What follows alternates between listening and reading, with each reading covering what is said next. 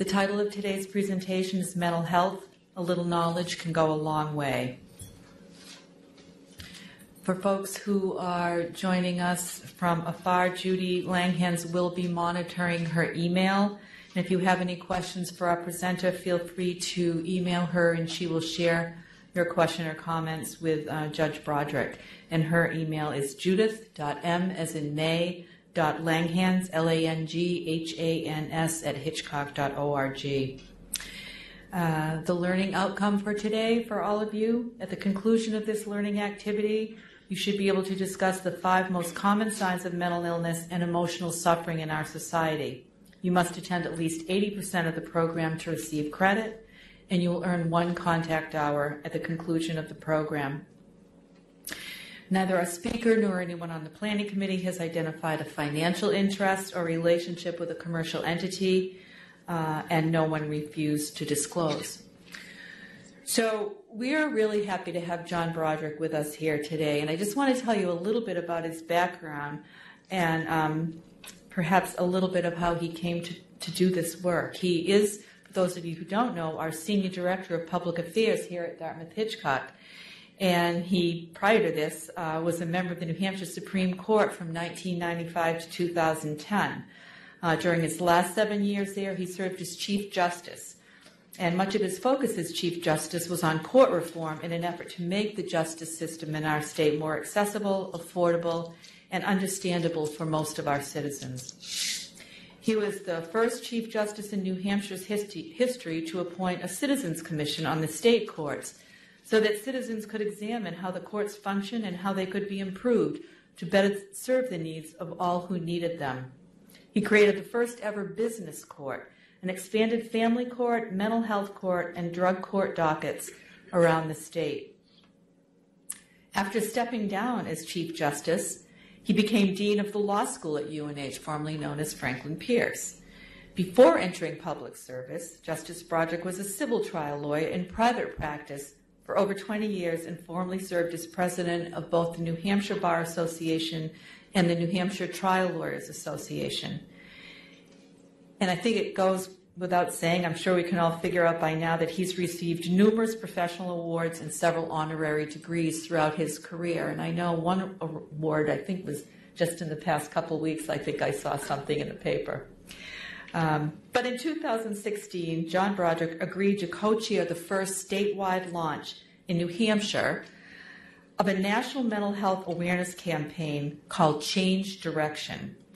For nearly two years, he has spoken countless times to various audiences in an effort to improve understanding and awareness of mental illness, to eliminate its mythology, encourage discussion and treatment, and begin to change the unfair and shameful culture that surrounds it. So we're honored to have him with us today. You'll find that a lot of what he will share with you, he's drawing from his own professional and personal uh, experience and I'd like you to join me in welcoming John to the podium.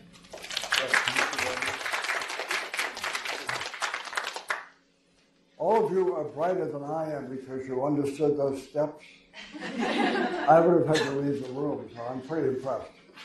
Uh, in any event, it's great to be here. Uh, Judy told me I had three hours, so uh, maybe I misunderstood her. Uh, in any event, I appreciate the introduction proud to be part of Dartmouth Hitchcock. But everything you heard in the introduction about my former life, while it was important to me, it wasn't nearly as important as why I'm here today or what I'm doing now. In the last uh, 48 hours, I've spoken seven times. Twice in Brattleboro, Vermont, twice at West High School yesterday with our Attorney General, twice yesterday afternoon and last evening in Meredith, and I'm here today. In 10 days, I'll be speaking in Nashua. Congresswoman Annie Kuster is coming with me. And three days after that, I'll be speaking in Nashua, and Governor Sununu will be coming with me. This is the most important work I have done in my entire life. If you had told me 10 years ago I'd be doing this, I would have run from the room, probably. But not now. My, my mother had a great expression when I was a kid. She said, if you want to make God laugh, tell him your plans. So God's been laughing for the last two years because this was never my plan. And now it's the most important thing I do in my life. I'm on a mission, really, to change the culture around mental health and mental illness. But it doesn't really matter what I want to do or what I think. It matters a great deal what you want to do and what you think. So every time I speak, and it's true today, I'm really here to ask for your help. Because if I do all this talking and nothing changes, well, it's been rewarding for me. It won't matter much. So I really need your help. When I was a kid, I grew up uh, north of Boston. I'm sorry about that, but I grew up in Massachusetts. And I grew up in a really middle class town in a middle class neighborhood. And my best friend, when I was 10, lived right across the street from me. And his father was a graduate of MIT. And in my childhood, in my neighborhood, MIT was star status. My best friend's uncle, his father's brother, was an inpatient at the Danvers Mental Hospital in Danvers, Massachusetts, and every adult in my childhood and every kid like me referred to that place as the Nut House. That's what we called it. Everyone called it the Nut House. And you would have thought people should have been embarrassed by that, but they weren't embarrassed at all. I wasn't embarrassed. Years later, I realized how cruel that was to the people who were confined or treated there and to all the people that loved the people who were confined or treated there, but that's what we call it. And on Sundays in the summer, my friend's father would often pick his brother up at the nut house and bring him to their house. And I can remember like it was yesterday, standing in the safety of my front yard. That's how I viewed it, by the way. And I would see that man across the street. He never looked at me, never spoke to me, never gestured towards me. But he was pretty spirited. He was, after all, in the nut. And he'd be looking at the flowers by the side of their garage, sometimes walking with his brother around their yard. I never crossed the street on those warm Sundays to play with my friend. I, I wouldn't have had the courage to do that. But when he left my neighborhood at the end of the day, I was relieved. I was 10. I was relieved. And I knew that I would never see anyone or know anyone in my life who had a mental health problem, that that guy was a one off somehow. And I felt pretty good that he was locked away so he couldn't harm us. In the town I grew up in, by the way, it was 22,000 people. Everyone in my town had perfect mental health. Isn't that amazing? And every marriage in my town was happy. That wasn't true either, but that's the world that I grew up in. And I never thought I'd deal with mental illness again. That would be my only exposure to it. I was wrong about that too. Some decades later, in a different state, namely this state, and in a different place, namely Manchester, and on a very different street, mental illness crossed that road and took up residence in my own house. It was undetected, disguised, unseen, but it was there. I had two sons, 11 and 13. It took up residence in my 13 year old son. He didn't know he had a mental health problem. That's very common. Why would he know that? Just how he was. He didn't know it was a health issue. His 11 year old brother had never probably heard of mental illness. And my wife and I grew up in a world where nobody talked about it, so we knew nothing of it. And back then, if you had asked me if my son might have a mental health problem, I probably would have been offended that you asked. How foolish was that? But nobody asked, and I never thought about it. When my son graduated from the eighth grade in Manchester, he didn't want to go to his graduation. It was on a Saturday. My wife and I thought that was pretty selfish. Why wouldn't you go to your graduation? We said you have to go to your graduation, and so he went. He wasn't happy about it, but he went. My son was a really talented artist when he was young, and so he spent a lot of time in his bedroom at his desk with the door closed, drawing. Today I would say he was withdrawing, but I didn't know much then. He started smoking when he was in high school. I didn't realize that. And when he graduated from high school, if you looked at his yearbook at Trinity High School, you'd find his photograph where all the graduates were. But if you look through the yearbook at the dances, the football games, the school plays, you won't find his photograph there because he wasn't there. He was probably home drawing or withdrawing. I didn't realize that then. He was pretty smart, my son, and so even though he didn't meet that potential in school, he did okay, but not great. But he was smart and he tested well and he got into a pretty good college in New York. And you may have heard this rumor, I don't know if it's true, but sometimes when kids go to college, they drink. Have you heard that? I think it's true. But in my son's case, he was basically doing postgraduate work at drinking. And he came from a household where we didn't drink. My wife and I just don't like the taste of alcohol. So he didn't grow up around it, so it was shocking to us. And I could detect it on the phone some of those weekend nights when he'd call. He would deny that he had a drinking problem. And we'd go down to visit the campus from time to time for Parents' Weekend or one thing or another. He looked kind of disheveled to me, but college kids don't dress like me. But he did seem more disheveled than his classmates. And eventually, some of the classmates sought us out to say, We're worried. Your son seems to be drinking a lot. So I talked to him about it. He said, Dad, I don't know why they're saying that. I don't drink more than anybody else. I couldn't prove it or disprove it. And he didn't live with us, so what do you do? He, he got through college. Looking back, I don't know how he did that, but he got through college and he did okay, not great. He tested well. He got into a good graduate school in Boston. He lived with us for some of that. He commuted on the three days he had classes. Then he moved north of Boston, so we saw him less. But when he came home from college and went to graduate school, he was drinking pretty much every day. And he couldn't hide it or disguise it anymore. Pretty obvious. But he kept saying, I don't have a drinking problem. It was obvious he had a drinking problem, but he said he didn't.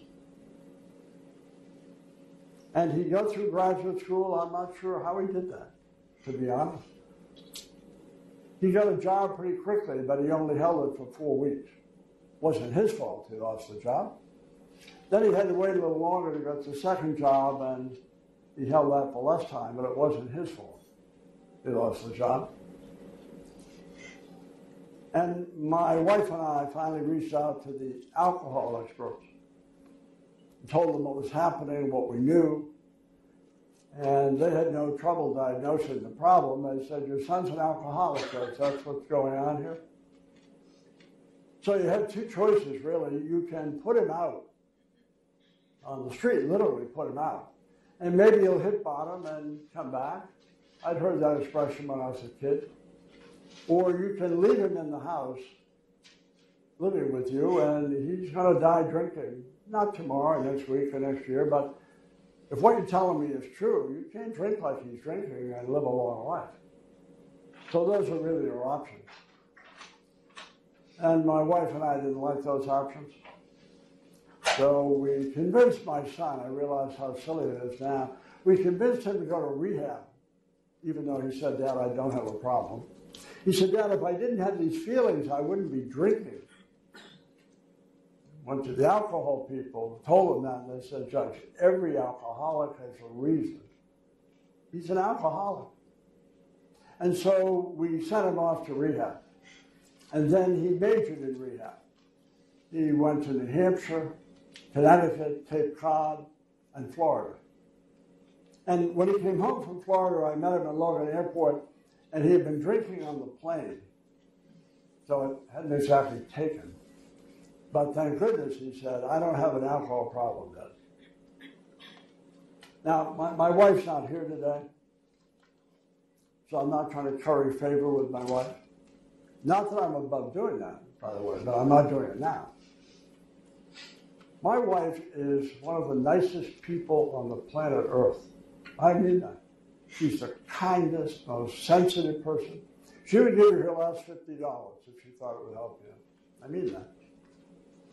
And I tell you that because she and I were the decision tree, and we loved our son. Our younger son, by the way, had gotten his master's degree at Trinity College in Connecticut, was recently married, he was moving forward. His older brother was just going backwards. So we finally did what no parent ever imagines doing, but we thought we were doing the right thing, the only thing. So we made the tough love decision to put my son out, literally out. It's the worst decision I've ever made in my life. And if I could take it back, I would, but at the time, given the two options, put him out or die drinking in your house, it seemed the best choice. When we put my son out, his underlying mental illness, which he didn't understand and which I didn't recognize, I saw alcohol. Just exploded when he was on the street. So he ate at the soup kitchen in Manchester, slept at the shelter, slept in his car some nights, continued to drink. And I was on the court at the time, and I would drive every day from Manchester to Concord. And at some point on the way up and back, I would think, I must be the worst father in this state. I've failed my son somehow. What's going on here? What's happening in our family? My other son was doing fine. And after three weeks of dreading that phone call that no parent wants, and in our case, also being worried that it might involve driving a car drunk and hitting another family, we brought him home. We brought him home, knowing what that likely meant. We've been told what it meant, but at least we said he'll be with us. And when we put him on the street, I, I don't have any doubt that his underlying mental illness just exploded. And when he came home, he was drinking more, if that's possible, than he was when we put him out. And I believe that he was scared to death, since his behavior wasn't changing, that we'd put him out again. And so one night he assaulted me. I went to the ICU at the Elliott Hospital. I don't remember that. My handsome, funny, talented, master's educated son was arraigned, issued an orange jumpsuit, and sent to the Valley Street Jail in Manchester to await trial. I didn't know that. My wife did. I don't know how my wife survived that. I really don't. And because I was on the Supreme Court then, it was an interesting news story. It was all over the newspaper. It was on New Hampshire television. It was on Boston television. It was written about in the New York Times, the Los Angeles Times. While I was in the ICU, my doctors went on the Today Show. I didn't know that. And People magazine reached out to my wife. Can you imagine? She didn't return that call. And she told me later that she would visit my son in those very early days when I was in the ICU at the Valley Street Jail. And she said he was sitting on the other side of the plexiglass, they'd talk on the phone, had his orange jumpsuit on. And she said he was so upset. He said, Mom, I can't believe I did that to Dad. Is he going to be okay? I can never forgive myself, Mom. Is he all right? And she didn't know, really, then. He said, Mom, you know, I don't want to feel like my family's abandoned me. So some days when you can't come or they don't allow visitors, if you could go to the cemetery, I can see the cemetery from my window. And if you went there at a certain time, I could see you, it would make me feel better. And so she would do that. I didn't know that. So she'd drive to that street corner, late March, early April, and wait at the Valley Street Jail at the appointed hour. She didn't know what floor, what window, even if he was there. She said, I'd give him the thumbs up sign. Then I get in the car and I drive home. We lived about two miles away, so I'd cry all the way home. I don't know how she survived it. She said some nights I come home and there'd be 20 or 30 messages on the answering machine. I just delete every one of them, what would I have said? After about six or eight days, they brought me up to a private room. It was the first time I realized I was in the hospital. And so I said to the fellow who was pushing me upstairs on the stretcher, I said, What am I doing here? He said, I think you fell. I felt pretty sore for someone who had fallen, but I had no other history. So I accepted it. So I had a room. I couldn't get out of bed for about a week. I remember one day the nurse said, Tomorrow we're going to get up and walk to the bathroom. It was probably eight feet away. It looked like a day's travel to me. I said, I don't think we'll be doing that. And then some people would come visit me. And just a, just a thought, by the way, when you visit people in the hospital, try not to tell them you like their room. Okay? People told me I hated my room. Somebody came in one day, they walked through the window, it seemed like three miles away, and they said, I love the view from your window. Try not to do that. But anyway, after I was here for about two days, my wife and I were alone, and she told me what had happened, especially she understood it. And we just both cried. I, I'd been a lawyer and a judge my entire professional life. And I knew what it meant for my son, for us, for his brother, for his life. And I couldn't do anything about it. I couldn't get out of bed. Fortunately, I must not have been totally with the program because I didn't have any thought that maybe somebody else knew about this. I thought it was just us. I wasn't allowed to see my son for six months. They wouldn't let me visit him at Valley Street. And he wasn't supposed to contact me. I would have visited him, but they wouldn't allow it. And I'd been out of the hospital a month or so, and Father's Day was approaching, and he had made up a Father's Day card. Very talented artist, and he sent it to the mail. I don't know how he did that.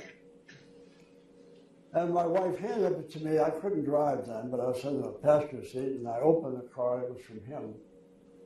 And he wrote a message to me inside the card, and it was hard to read it.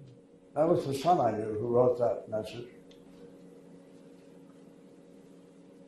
After six months, he was sentenced uh, in the Superior Court in Manchester to the state prison. And if you haven't had that day in your life, I hope you don't. And because I was on the Supreme Court, it was still newsworthy apparently. So that day, there were some members of the press sitting with my wife and I when my son came into the courtroom dressed in his civilian clothing, which I had insisted on pressing the night before. And he came over to us, and I stood up with my wife, and he gave us a big hug. And hugged me separately and then held me by the shoulders and pushed me back so he could look at me. He said, Daddy, you're going to be okay. I'm so sorry. I can never forgive myself. Are you okay? I said, Yeah, I guess I'll be okay.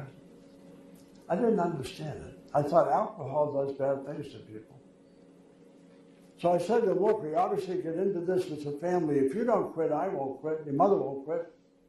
He said, I won't quit that. And then he was sentenced to seven and a half to 15 years to the state prison.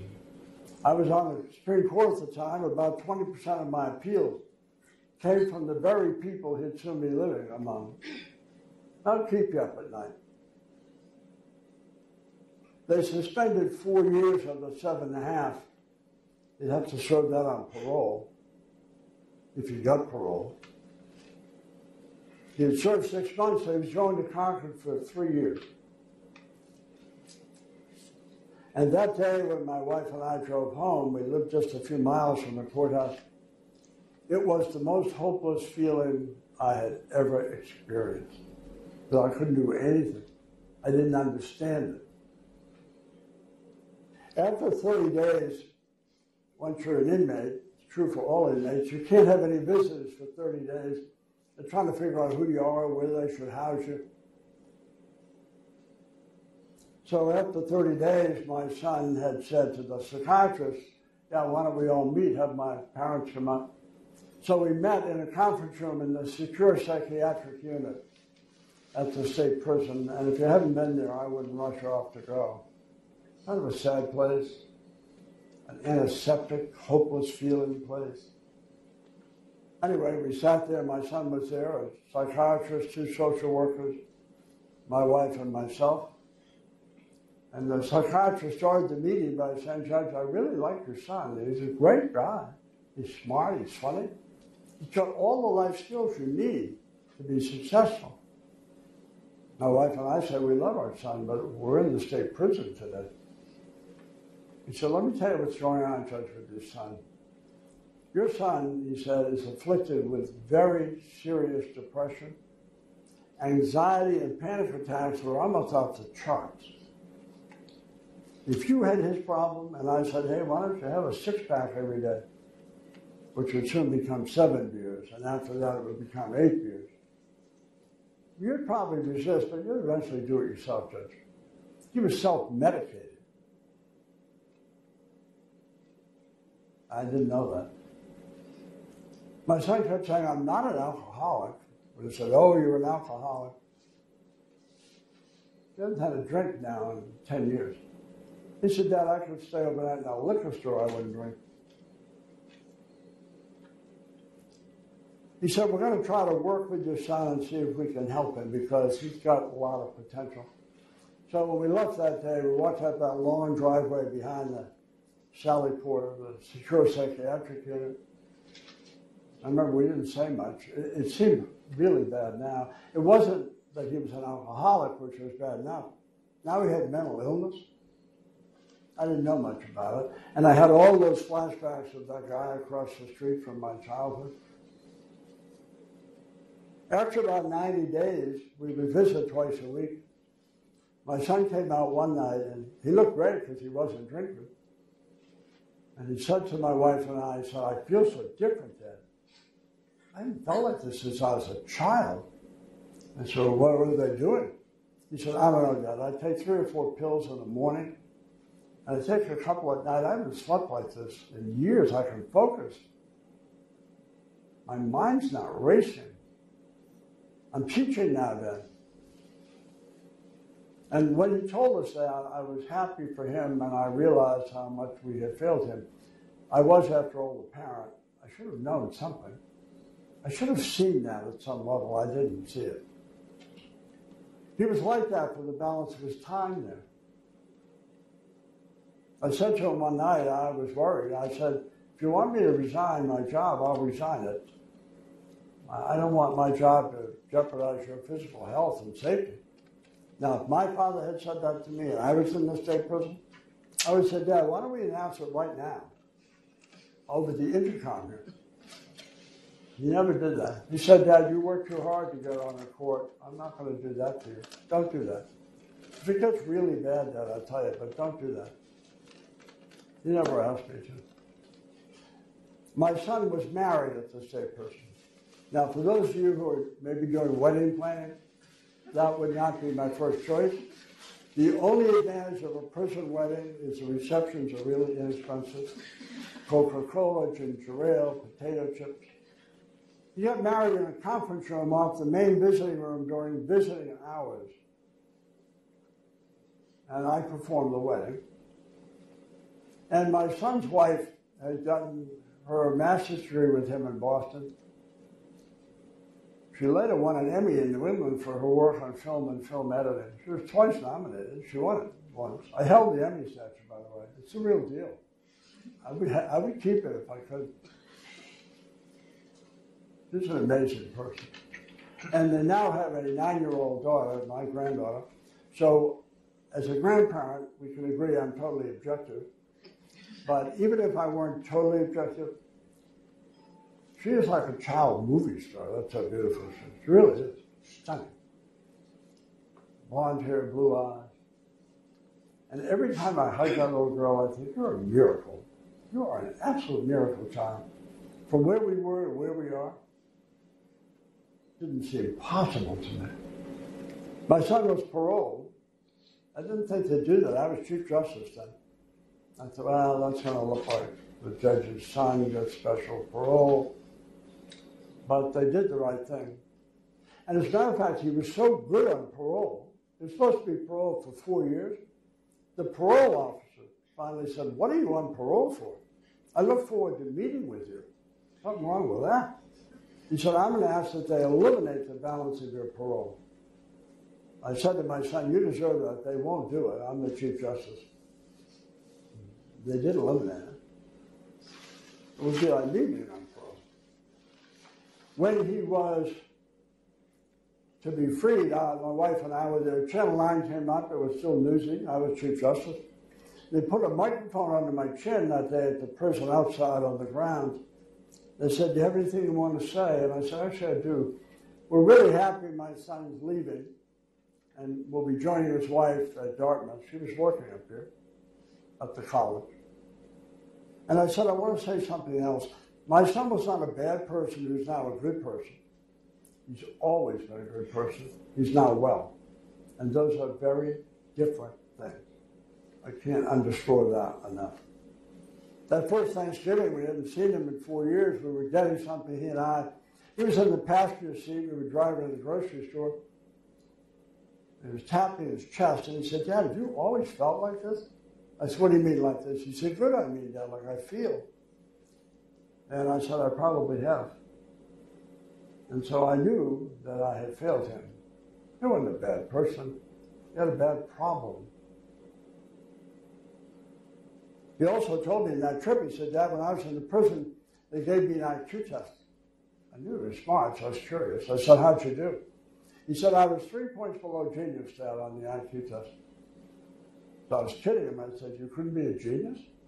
He said, Dad, my ankles were shackled. They were watching me through a two way mirror. That's got to be worth three points. I said, Okay, genius. He may well be, by the way. He's smarter than his father, I know that. I went back to the court when my son was in prison. I told my colleagues on the court what I knew. I told no one else. I talked to no one else. I said nothing. That's the world I grew up in. I was kind of hoping nobody knew about it. Maybe nobody read the paper. But they had. And so I'd go to grocery stores and gas stations, didn't matter. And for a year after that, people would come up to me, strangers to me, but they had read the story or knew my face. And they would say, Judge, how are you doing? You're looking good, Judge. I knew what they meant.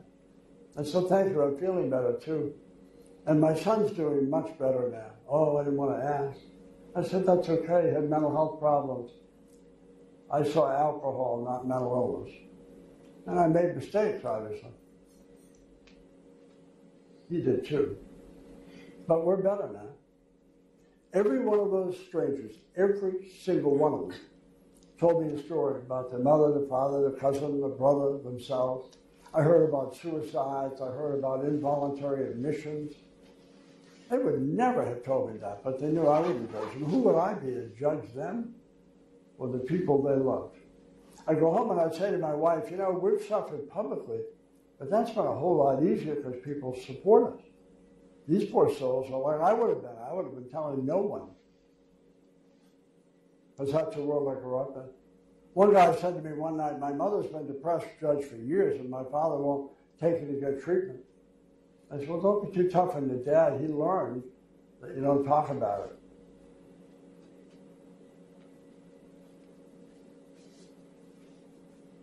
A decade passes. I haven't done anything. And one day, a couple of years ago, I got a call from Bill Gunn, who was then the head of behavioral health at Concord Hospital. He was a great guy. I knew him just a little bit. So he said, John, I have a friend of mine. Her name is Barbara Van Dahlen. She's a psychologist. She lives in Maryland, practices in D.C. She has a national mental health awareness campaign she wants to inaugurate, wants to go nationwide. She asked me to lead the first statewide effort, he said, in New Hampshire. And I told her I'd help, but I didn't know enough people. But I knew a guy who might have an interest, and he knows more people than I do. He said, That's why I'm calling you. He said, Would you be interested in helping? I said, Well, let me call her, Bill. So I did what any good American would do. I Googled her. Oh, come on, you won't do that. So that's what I did. And when I Googled her, I wish I hadn't because I found out that in 2012 she was on Time Magazine's 100 list. The 100 most influential people on the planet Earth. That's the kind of list the Pope is on. It's pretty intimidating.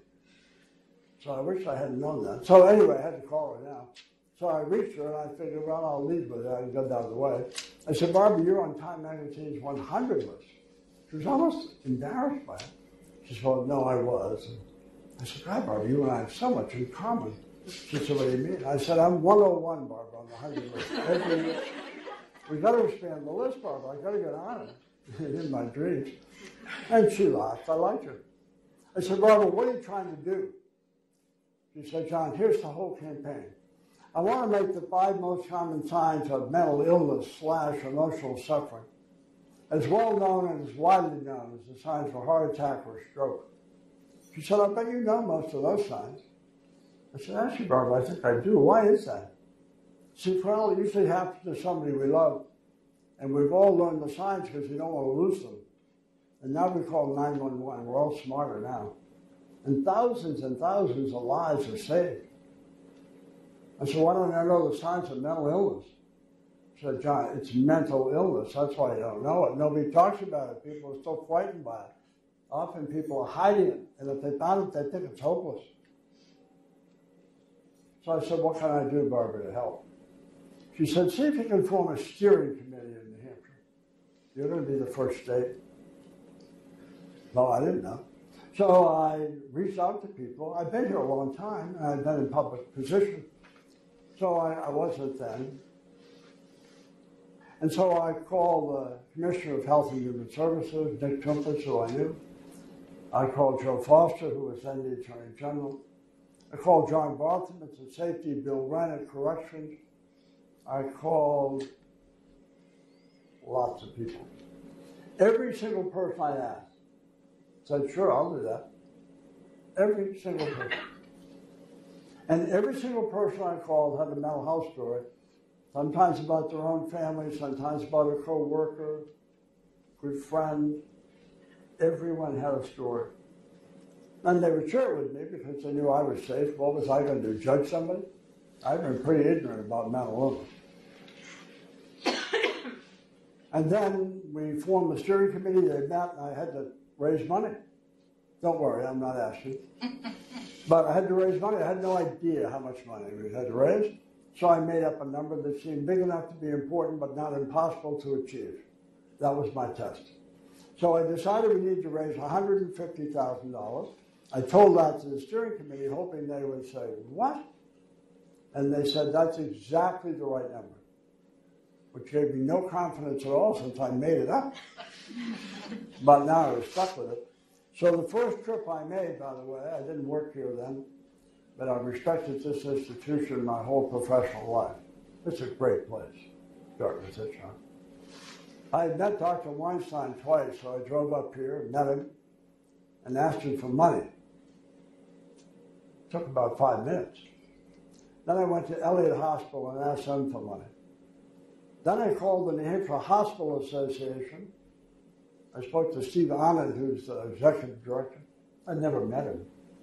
And after a 10 minute phone call, he gave me $40,000. I raised $135,000 in no time. Didn't even feel like I was working for the money. And everyone who gave me money, by the way, had a mental health story. Everybody. And they would share it with me because I was safe. I wouldn't tell you, but they would tell me.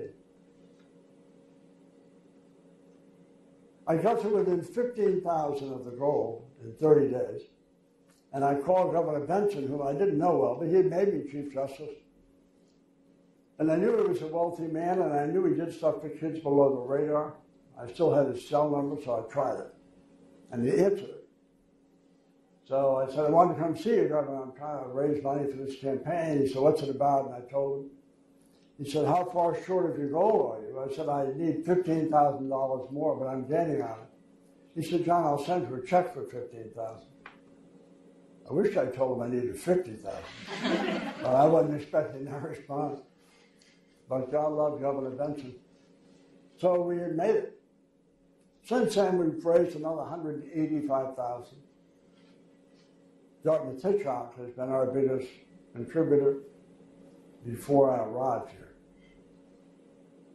Because they get it. This place gets it. And then we were going to launch the campaign. We had no, I had no manual. So I said, why don't we launch it in the State House? I figure we'll do it in a corridor somewhere. I said, why don't you do it in the House chamber? There are 400 seats in there. I said, is it a session day? That would be great. We'll have a crowd. No, no, it's not a session day. I said, we're not going to get 400 people. Are you kidding me on a Monday morning for nonpartisan, non-political public information campaign on mental illness? But well, you might be surprised. We'll publicize it as best we can. Anyway, I showed up that morning not knowing what to expect. We had over 400 people. Monday morning, May 23rd, 2016. It was the single most impressive room I'd ever been in in four decades. The Catholic bishop, by the way, whom I had never met, he came. The Episcopal Church was there, the Jewish community, the Supreme Court, law enforcement, the Attorney General, civic leaders, hospital CEOs. It was an astounding room. And I knew that morning that we had somehow hit a nerve somewhere.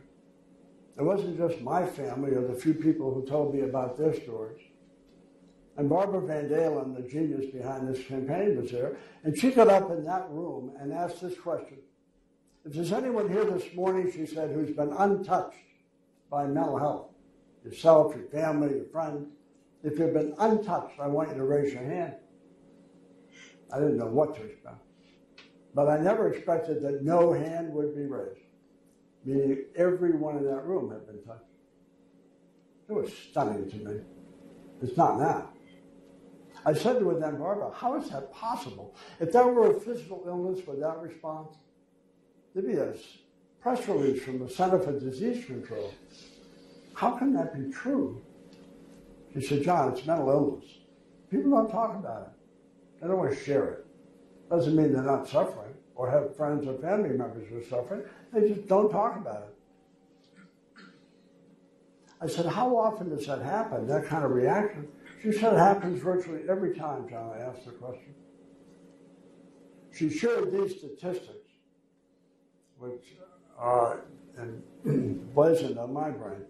Half of all mental illness in America, half, arises by age 14. My son was 13. Two thirds by age 23.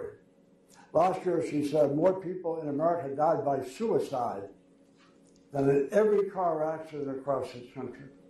Last year, by the way, we had 43,000 suicides, 38,000 deaths on America's highways. We don't talk much about that. She said every 90 minutes, John, plus or minus, every day, every week, every month, every year, a veteran he or she takes their own life. We lose 20 veterans a day in America to suicide. I understand it. They're tough, resilient. Mental health is perceived as a weakness. So they don't want to talk about it, they don't want to reach out for it. So after we had the launch, and we had every member of our congressional delegation came and spoke and shared mental health stories about their own families. Took a lot of courage to do that. Governor Hassan was there. She was the. And then we didn't know what to do. We were stunned by the crowd. And so we just waited to see if anyone would ask us to speak. Since May 24th of last year, counting today, I've been asked to speak 175 times. And I've taken every invitation I've received. I've driven 32,000 miles around the state. It's bigger than you think, by the way, if you do it the way I'm doing it. Uh, they tell me I've spoken to over 25,000 people like this. And I have invited myself nowhere, which is not a tribute to me, it's a tribute to this. I've been to 70 high schools. I didn't know we had that many. We have many more than that, by the way. I almost can't keep up with the invitation. If you were with me on those days when I go to high schools in this state, you would be touched. In the old Apollo program, I think it was Apollo 13, that famous line, Houston, we have a problem. Houston, we have a problem. I go into these schools and I think, initially I thought, what topic could someone my age, 45, 46. I am in denial. My wife tells me that too. I think it's true. But in any event, I said, what topic could I talk to young people about where they would listen to me?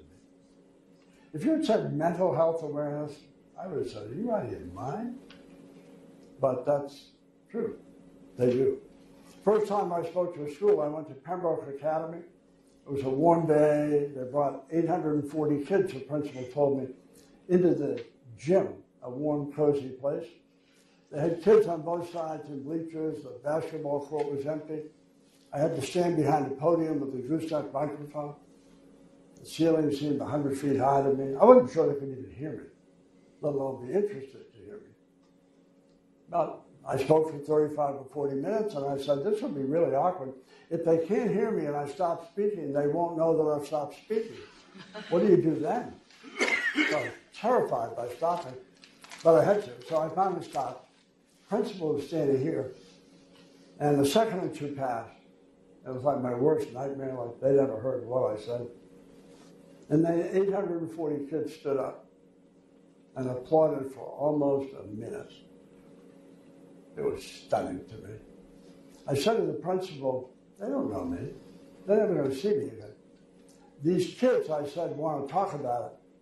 And we, the senior people in their lives, have taught them the lessons of our childhood which don't talk about it. Principal was stunned by it. It happens in a lot of schools I go to. A lot of schools. And kids come up to me. I must look like their grandfather. They look eight years old to me, so it could be true. But they come up to me. It happens in every high school. And they have wet eyes and cracking voices, and they say, Thank you for coming to my school. Thank you for talking about this. One little girl came up to me that first day and she said, Can I give you a hug? Oh, I said, I love a hug. Now kids ask me for a hug. I ask kids if I can give them a hug. Kids with the wet eyes. I met with 300 teachers at Plymouth High School one day. I said, I know there's a no hugging rule in high school. I violate it every time. And I'm going to keep violating it until they don't need a hug from a perfect stranger. Where they maybe don't need a hug at all. They need it now. A little girl came up to me at Bishop Guertin High School. She was a junior. And I spoke, and she came up with the wet eyes. She said, You said something today that meant so much to me. I said, What did I say? She said, You said it's not okay to have a mental health problem, just like it's not okay to have heart disease. But then you said, But it's okay. It's okay. It's not your fault. Help is available. Don't be ashamed. She said, I never hear that. All I hear is it's not okay. Early along, I used to say to kids, Are your classmates supportive? Oh, I don't tell anybody. I don't want anyone to know. Yesterday at West High School, a girl came up to me. She was a freshman. She had white eyes. She said, I have some mental health problems, but I'm so ashamed of that. I said, What color eyes do I have? She said, You have brown eyes. I said, If they become a problem, I've got a problem. I didn't pick my eye color. You didn't pick your illness. Don't be ashamed. One little girl told me she was an eighth grader up in the Lakes region. She wanted to talk to me after I spoke. She said, I have serious depression and anxiety, and I'm seeing someone, but I don't think she's right for me. I said, Well, then she's not right for you. We'll have to find somebody who is. I said, But first you should speak to your parents. Have you done that? Yes, she said, I spoke to my dad, and he, he told me he didn't believe in mental health problems. I should just get over it. I said, Well, don't be too tough on your dad. He's learned those lessons. The important thing is you know that you need assistance. So I want you to go see a teacher here that you trust. Is there a teacher you trust? She said, Yes. I said, I want you to see her today. Maybe she can help. Maybe she can bring your folks in. She said, What would I say to the teacher? I said, This is what you're going to say. Some judge came into my school today. He ordered me to come see you. I think you can do that. And she started laughing. She said, Can I say that? I said, That's exactly what you're going to say. As I was driving south that day from the lake, I thought, Could I have been in a more important place that day? Could I have had a more important conversation with anybody that day? No. we need to change the culture around mental illness. And by the way, I don't mean this to insult anyone here, but if you're over 40, you had your chance and you blew it.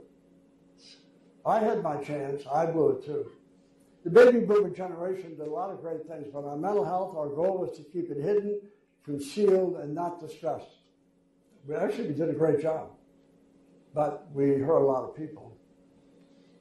We tarnished a lot of people. One in five adults, one in five, will have a mental health issue at some point during their lifetime. Let's not talk about that. That's kind of awkward. Let's not deal with that. Let's not normalize it, demythologize it, talk about it. We need to. When I was a kid, you know, I feel like I'm 100 years old, maybe I am, but I feel that way some days. When I was a kid, I had a friend whose mother was sick. And I said to my mother, What's wrong with Jimmy's mother? And she looked at me and said, That pained expression. We were alone in the kitchen. She whispered that Jimmy's mother had cancer. She whispered it. Some people in my childhood didn't even say the word cancer. They would say he or she has the C word. The only adult in my childhood who ever said the word breast publicly was Hugh Hefner, Playboy magazine. Seriously. He was the only adult that ever said the word breast. People whispered the word cancer if they said it at all, and no one said the word breast. Can you imagine a breast cancer awareness campaign in my childhood? You wouldn't known what they were campaigning for. Some decades later, some brave person or people said, that's ridiculous. Put breast and cancer together, they got the color pink, they got a megaphone and said, enough. My guess is most women in my childhood who had breast cancer died from it. Today, the outcomes are dramatically different. Remember the AIDS epidemic? People were dying when we found out about it. Maybe they were bad people. Maybe that was what it was. If I touch them, could I get AIDS? If I breathe, the, if I was in the same room, we ostracized them, quarantined them, we were scared to death. And then Magic Johnson said, I have HIV, October 1991. And then it was okay to have HIV. Not only was it okay, we had to do something to treat it or cure it if we could. Magic's still very much alive. Mental illness has never had a Magic Johnson moment. It needs one. It needs one. Well, we're going to have another generation of kids in the back of these auditoriums with their wet eyes. It's just not morally right. That might medically sound. It's not morally right what we do. If I could change it and flip a switch, I would have done that. I can't do it. But I know we need to. Let me close with this. Changing the culture can be really hard. That's usually a cop out, by the way. If you're not going to do it, by the way, who, who do you think should do it? It's kind of our job, isn't it? Can't keep kicking the can down the road. When I was a kid, my father was a high school teacher, and every Thursday night we'd go to the restaurant downtown in my father's blue Impala. He loved that car. My sister, myself, my mother. There were no seatbelts back then. They weren't important, apparently. So we drove to the restaurant, and every table in the restaurant had an ashtray. Some had two. At some point during the evening, every table was smoking. My parents worshiped my sister and myself as they lit up and blew smoke at across the table. And then after two hours in that smoke chamber the size as a restaurant, we get back in the Blue Impala, and my folks would light up. Two miles is a long trip. And so they cracked the window, you know, they cracked the window filter system. I think my mother thought it was working well, but in the back seat, I didn't think that was true. And then we got home in my house. Every room in my house had an ashtray. The bathrooms had ashtrays. Have you seen an ashtray recently? Where are they? What happened to them? If you smoke outside on the Boston Common, outside, it's a violation of the city ordinance. If you had said to me one of those smoky nights when I was 12 years old, John, do you think that someday ashtrays will go away? I would have laughed. I would have said, look around this place. I'll be smoking. Ashtrays aren't going anywhere. We had a black and white TV when I was a kid. I tell that to high school kids. They look at me like, how old is this guy? and then to get even with them, I say, we had rabbit ears too. They have no idea. But we survived it somehow. And on the black and white TV, some nights in the nightly news, I'd see African Americans being attacked by fire hoses or billy clubs or police dogs. Remember one night I said to my mother, Where's that happening? Is that some faraway place? She wasn't proud of it. She said, No, that's happening in our own country. If you had asked me as a 12 year old, do you think, John, one day during your lifetime, we will actually elect an African American as President of the United States? Twice. I would have said, Are you kidding me? It's not going to happen. Watch the news. Thank you, Barack Obama. I didn't know the president. I was Chief Justice when he was elected. My mother had passed, but her voice remained. She said, You better be down there. This is really important. And so I bought an airline ticket. I flew to Washington. And I stood with 1.3 million of my closest friends on the mall. And I had a great location where I was standing. I was probably 200 yards away from President Obama. He was about two inches tall to me up on that big platform. But on the Jumbotron where I watched it, he was 15 feet tall. And by then I knew his distinctive voice. I knew the country had gone for more than 200 years for this moment. And I wanted to be there live. I wanted to hear it live. I wanted to experience it. And so I heard him take the oath of office as president of this country. And I was thinking a lot about my mother that day. And that which was impossible in her lifetime. And that I would have bet you would have been impossible on my own. I would have bet my ashtray that wasn't happening. Suddenly became part of the history and fabric of this country.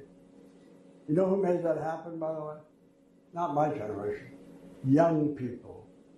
Young people who didn't see color, who didn't care about color, they care about content. They can take responsibility for Barack Obama. If we can eliminate ashtrays in a culture where virtually everyone smokes, and we can elect an African American president from the racism I remember in my childhood. We can't do this. We can't learn the five signs of mental illness. Talk about them, normalize it, assist kids who are suffering, take away the shame, the stigma, and the shadows. You don't have to go outside, you don't have to march, you don't have to buy an airline ticket. Just have to open your mind and open your heart and realize that it's way past time. Way past time. Dartmouth Hitchcock has been very supportive. I'm out speaking on their dime at this point. On the back of this card says react. That's a Dartmouth Hitchcock creation with the Commissioner of Education in our state. What do you do? What does a layperson do when you notice the signs? The Commissioner of Education put the Department of Education seal under the Dartmouth Hitchcock logo. That doesn't happen very often anywhere. He knows this is important. Come with me five or six times. On January 25th, north of here in a joint school district, Vermont, New Hampshire, the Commissioner of Education from our state and the Secretary of Education from Vermont are going to gather and announce that we're taking this campaign, Darkness Dartmouth Hitchcock, into Vermont too.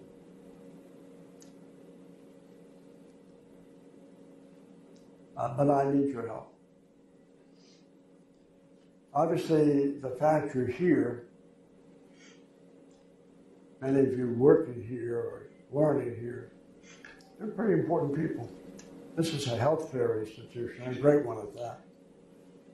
We don't talk enough about mental health. We don't normalize it enough. We need to. Because if we don't, somebody a generation from now, like me, We'll be going into another high school gym or auditorium talking to kids with wet eyes. They'll be the children of the kids I'm seeing now with the wet eyes.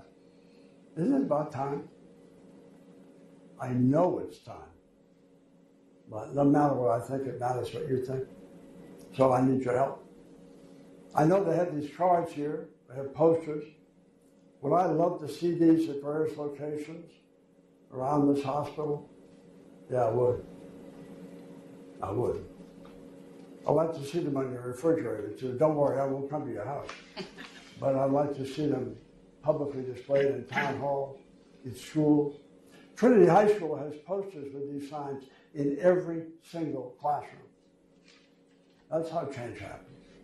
Anyway, thank you. I've gone on too long, but I appreciate your being here. Thank you.